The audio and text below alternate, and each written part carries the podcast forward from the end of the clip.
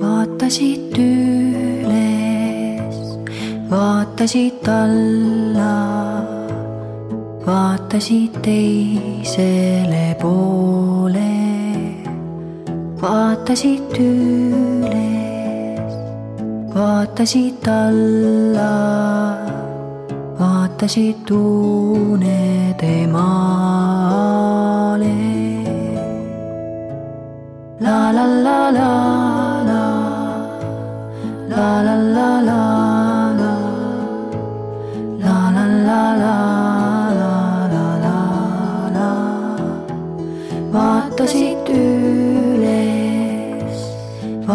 vaatasid alla, vaatasid unede maale.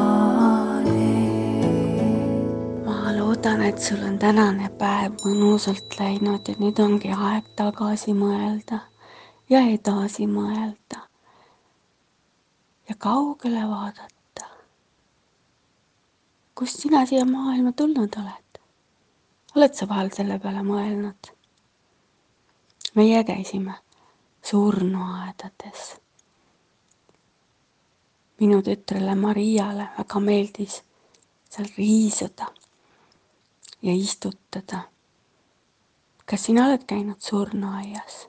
kas sina tead, kuhu on sinu esivanemad maetud? Need, kes enam siin ei ole, vaid nad on sinna maamulda maetud ja nende hinged on kusagile edasi läinud.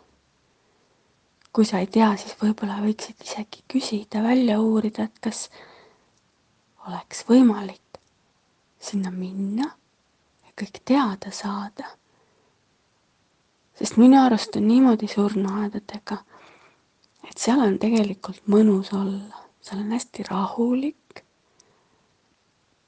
ja vahel mõned ütlevad, et surnuaias on hirmus. Aga minu meelest ei ole hirmus ja Maria meelest ka ei ole hirmus. seal on hoopis teistmoodi. seal on natuke selline unenägude maailma moodi ja sealt saab palju teada. sest tavaliselt on niimoodi, et kui juba oled seal kusagil surnuaias, siis see inimene, kellega sa seal oled, hakkab sulle rääkima lugusid nendest inimestest, kes on sinna maamulda maetud. näiteks mina rääkisin Mariale enda vanaemast.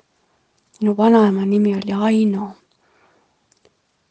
ja ta ei elanud väga vanaks, ta elas viiekümne viie aastaseks ja see tundub nagu päris vana praegu, kui sina ei ole nii vana, eks ole.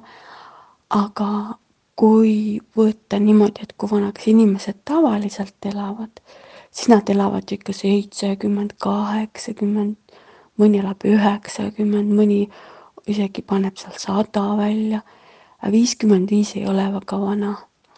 ja temaga juhtus selline lugu et ühel ilusal suvepäeval juunikuus suve alguses ärkas tema hommikul vara üles ja talle meeldis käia aias. ja siis ta jättiski kõik koju magama ja ta läks lihtsalt aeda. ja ta hakkas seal lillepeenras istutama, ta oli omale värskeid lilletaimi saanud ja ta tegi terve lillepeenra valmis. ja ma arvan, et tal oli üsna hea olla, sest et kui sul saab midagi nii mõnusat tehtud nagu lillepeenar, siis on sul ikka hea olla. aga siis tal hakkas südames pistma, ma arvan. Sest et kui ta leiti, mõne tunni pärast inimesed tulid otsima, et mis on, et keskommik, aga vanaema kadunud. ta leiti pikutamas selili maas lillepeenra kõrval. ja ta oli seal omale pannud südamerohu keele alla. ja see rohi oli tal ikka seal keele all ja seda ta võttis siis tavaliselt, kui tal hakkas südames pistma. Ja ta oli selle oma lillepeenra kõrval. ja ta silmad olid lahti ja ta vaatas otse sinisesse taevasse, oli hästi ilus ilm olnud. oma lillede juures seal pikutamas niimoodi selili maas ja olevat lausa naeratus suul olnud. mina olin sel ajal kaheaastane ja mina ei olnud seal, kui ta leiti, aga mina mäletan küll sedasama surnuaeda ja seda, kuidas oli tema matus. ja mäletan, et oli kurb, aga ma mäletan ka seda, kuidas alati on inimesed rääkinud seda, et see oli ilus surm. sest et lillepeenra kõrval pärast seda, kui lilled olid maha istutatud. vot sellist lugu ma rääkisin Mariale ja Maria kuulas huviga.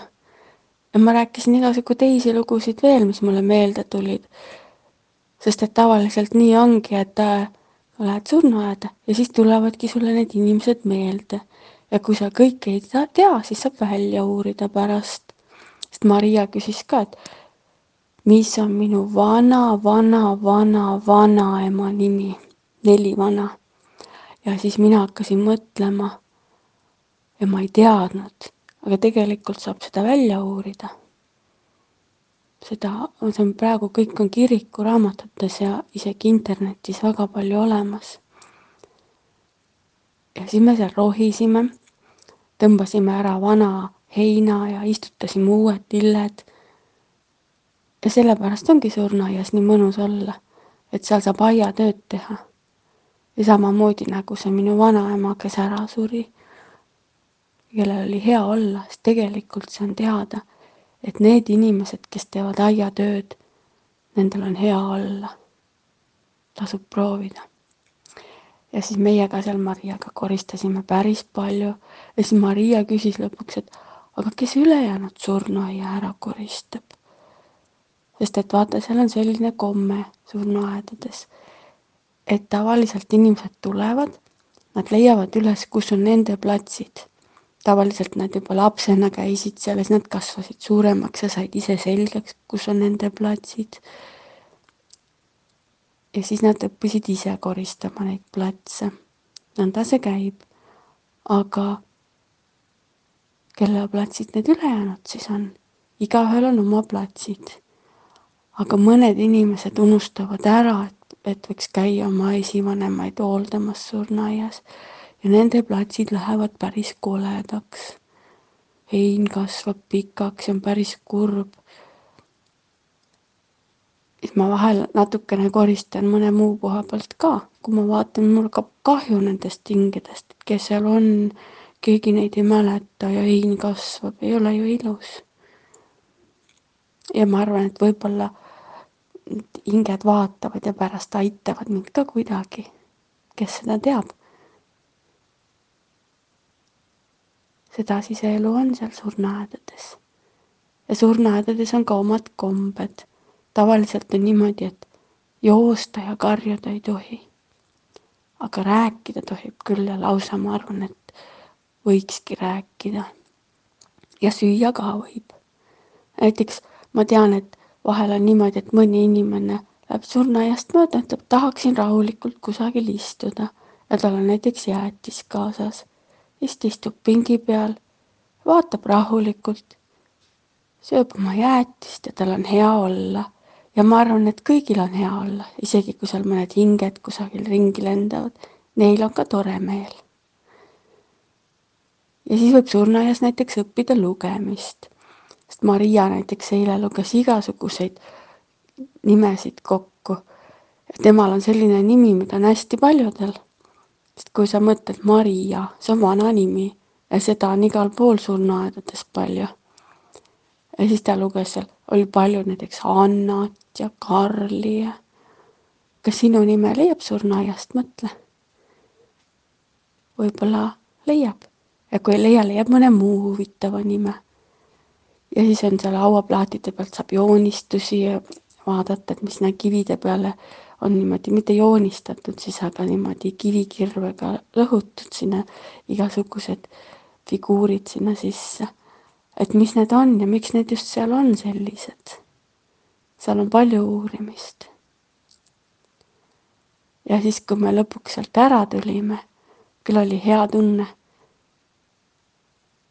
ja linnud jäid sinna laulma ja see üks ilus surnuaed.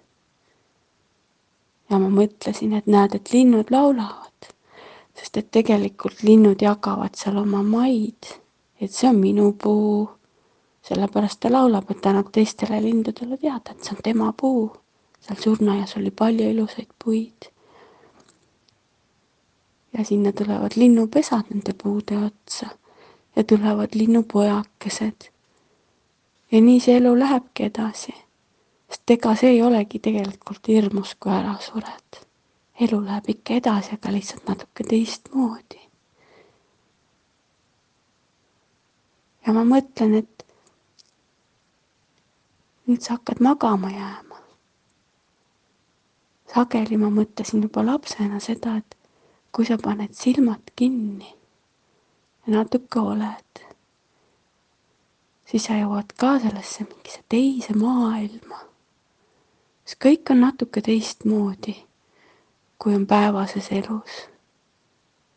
siis tegelikult läheb kõik edasi ja lood käivad edasi sest meie enda aju puhastab ja koristab ja töötab ikka mingit teistmoodi edasi ja ta näeb midagi muud. ja see on nii huvitav. ja siis hommikul ärkad jälle üles. kõike sa ei mäleta, mis juhtus. aga midagi on paremaks läinud. kõike head sulle.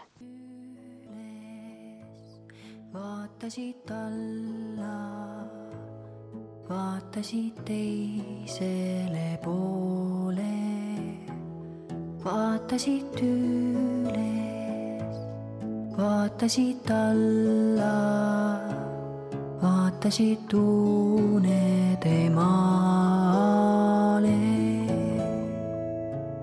la. La la la la, la la la la.